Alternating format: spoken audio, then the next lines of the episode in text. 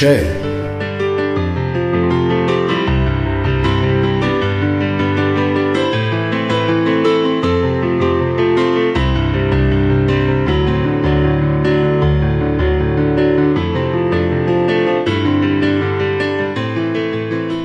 با صدای موسیقی که از اتاق نشیمن می اومد به نرمی از خواب بیدار شد. بلافاصله سرشو به سمت پنجره چرخوند. هنوز داشت برف می اومد احساس کرد. دونه های برف با ریتم همین آهنگی که داشت صداشو از پایین میشنید میرقصن و فرود میان. رفت تا ببینه پایین چه خبره و صحنه ای که دید باعث شد به تماشا بیسته با لبخندی که در لحظه مثل یک گل روی صورتش شکافت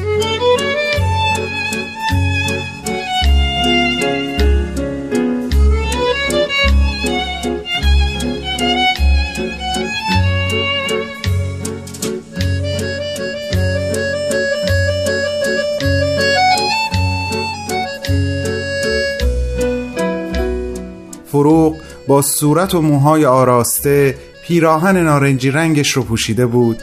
با دست هایی که انگار یکی روی شونه و یکی دور کمر کامران گذاشته با چشم هایی بسته و لبی پر لبخند داشت والس میرخسید قلب شهاب غرق شادی و شگفتی شد و تازه یادش اومد که اون روز چه روز مهمی هست.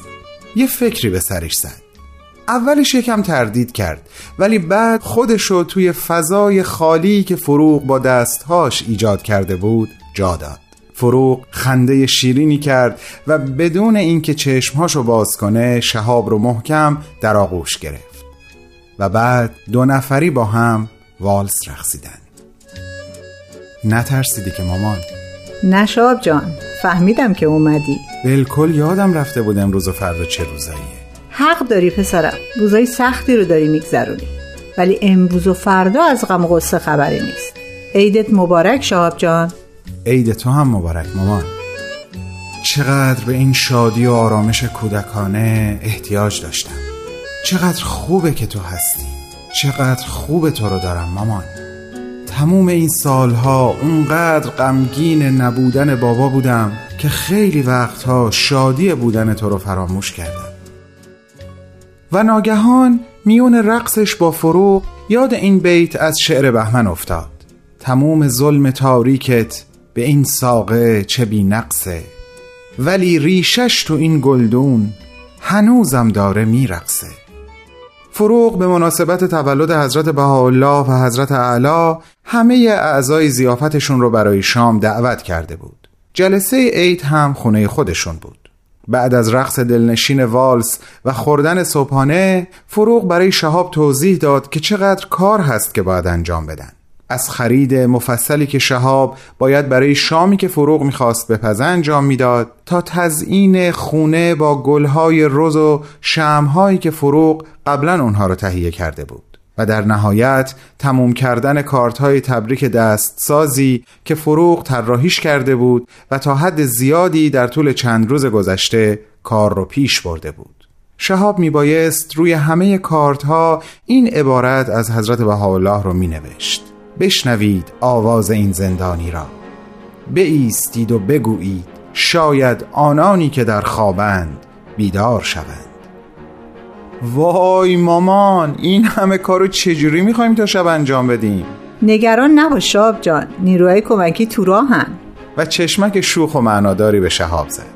همون موقع صدای تلفن و عددهای نه روی نمایشگر به فروغ و شهاب خبر تماس کامران از زندان رو دادن و هر دو به سمت تلفن پر کشیدن تا رها از قبار غمها و دوریها عید رو به همدیگه تبریک بگن.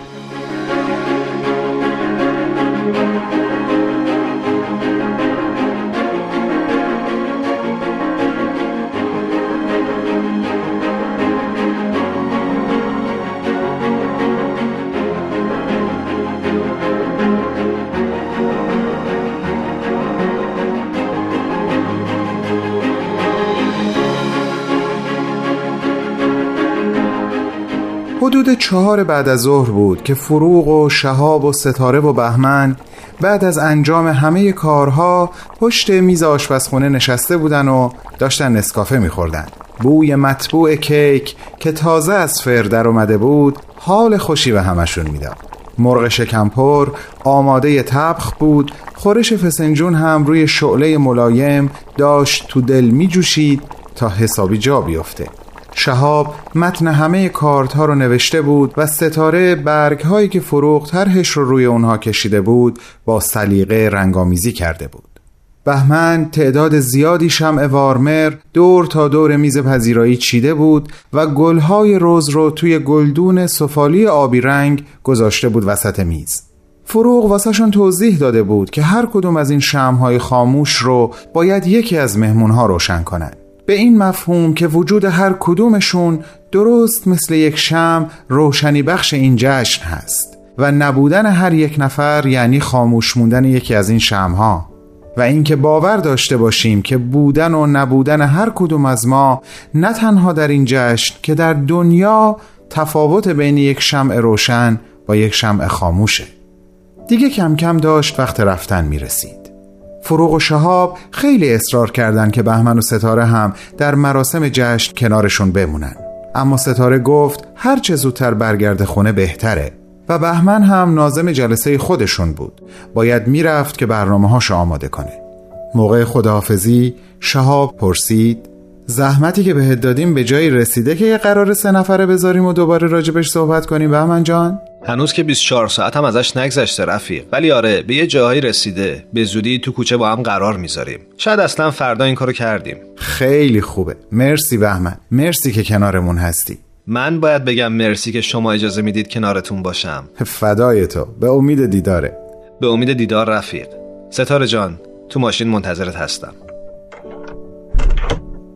مرسی به خاطر همه چی ستاره. امروز هم واسه اون سنگ تموم گذاشتی. کلی به خودم خوش گذشته آب. کاش می‌تونستم توی جشنتون باشم ولی عیب نداره. تو دلمون جشنه. راستی؟ تا یادم نرفته یه ایده کوچیک واسط گرفتم. تولد بهاءالله مبارکت باشه شهاب. مبارک هممون باشه عزیزم. آخ جون ایدی خیلی دمت گرم خدا. دم تو هم گرم. فعلا خداحافظ. خداحافظ ستاره.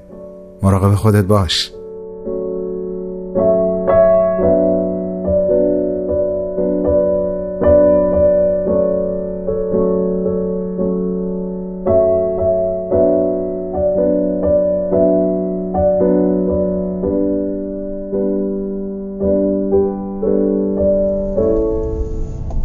شهاب شعری که خطاب به بابا سروده بودی رو برام خوند بهمن. خیلی خوب بود. دستت در نکنه. برام خیلی قشنگ بود که توی شعرت هیچ حسی از خشم و نفرت وجود نداشت. حتی حرفاتو به یه جور محبت و دلسوزی بهش گفته بودی. چقدر خوشحال شدم که متوجه این مسئله توی این شعر شدی ستاره. چون وقتی داشتم می نوشتمش انگار زمیر ناخداگاه هم مدام همینو داشت بهم به یادآوری می کرد راستی جالب بود که دیشب هر سمون در یک زمان بیدار بودیم. اینطور نیست؟ هر چهارتامون. اسم گروه فراموش کردی انگار. آخ آره ببخشید. هر چهارتامون. هرچند که عشق نه تنها بیدار که در واقع نفس بیداریه. قطعا همینطوره. گل گفتی ستاره. مرسی بابت متن دیشب. خیلی لازمش داشتم. این روزا و این شبا هر لحظهش یه کشف تازه است بهمن. می‌دونم که خودت عشق خیلی خوب می‌شناسی.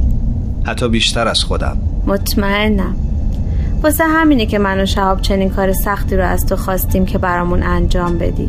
راستی دیشب تو پیغامت نوشته بودی یه مطلبی راجع به خودت می‌خواستی بهمون به بگی اما نشد. می‌تونی الان بهم به بگی؟ ترجیح می‌دادم شهابم باشه و کنار هر دوتون راجع بهش حرف بزنم. ای هم قبیله رو اسب قربت چه خوش نشستی. همون موقع بهمن صدای آهنگ رو کمی بلند کرد و ستاره دیگه هیچی نگفت. اولش فکر کرد منظور بهمن از این کار اینه که دیگه راجع به این مسئله حرف نزنم ولی وقتی یکم به متن ترانه دقت کرد احساسی غریب قلبش رو احاطه کرد. انگار داشت نگفته بهمن را از زبون این آهنگ میشنید. تا اینکه بهمن دوباره صدای پخش رو کمی کم کرد و بی اون که نگاهش را از روبرو بگیره به آرامی گفت دارم تنهاتون می‌ذارم ستاره. دارم از ایران میرم. ستاره بی اون که حرفی بزنه یا حرکتی بکنه همینطور از شیشه جلوی ماشین به خیابون سفید پوش نگاه می‌کرد. بارش برف بند اومده بود. تو صدا کرد ای عاشق که پر کشیدی بی به جستجوی شقایق کنار شما می‌تونین به قسمت های پخش شده این سریال در وبسایت پرشین بی ام اس به آدرس www.persianbahaimedia.org دسترسی داشته باشید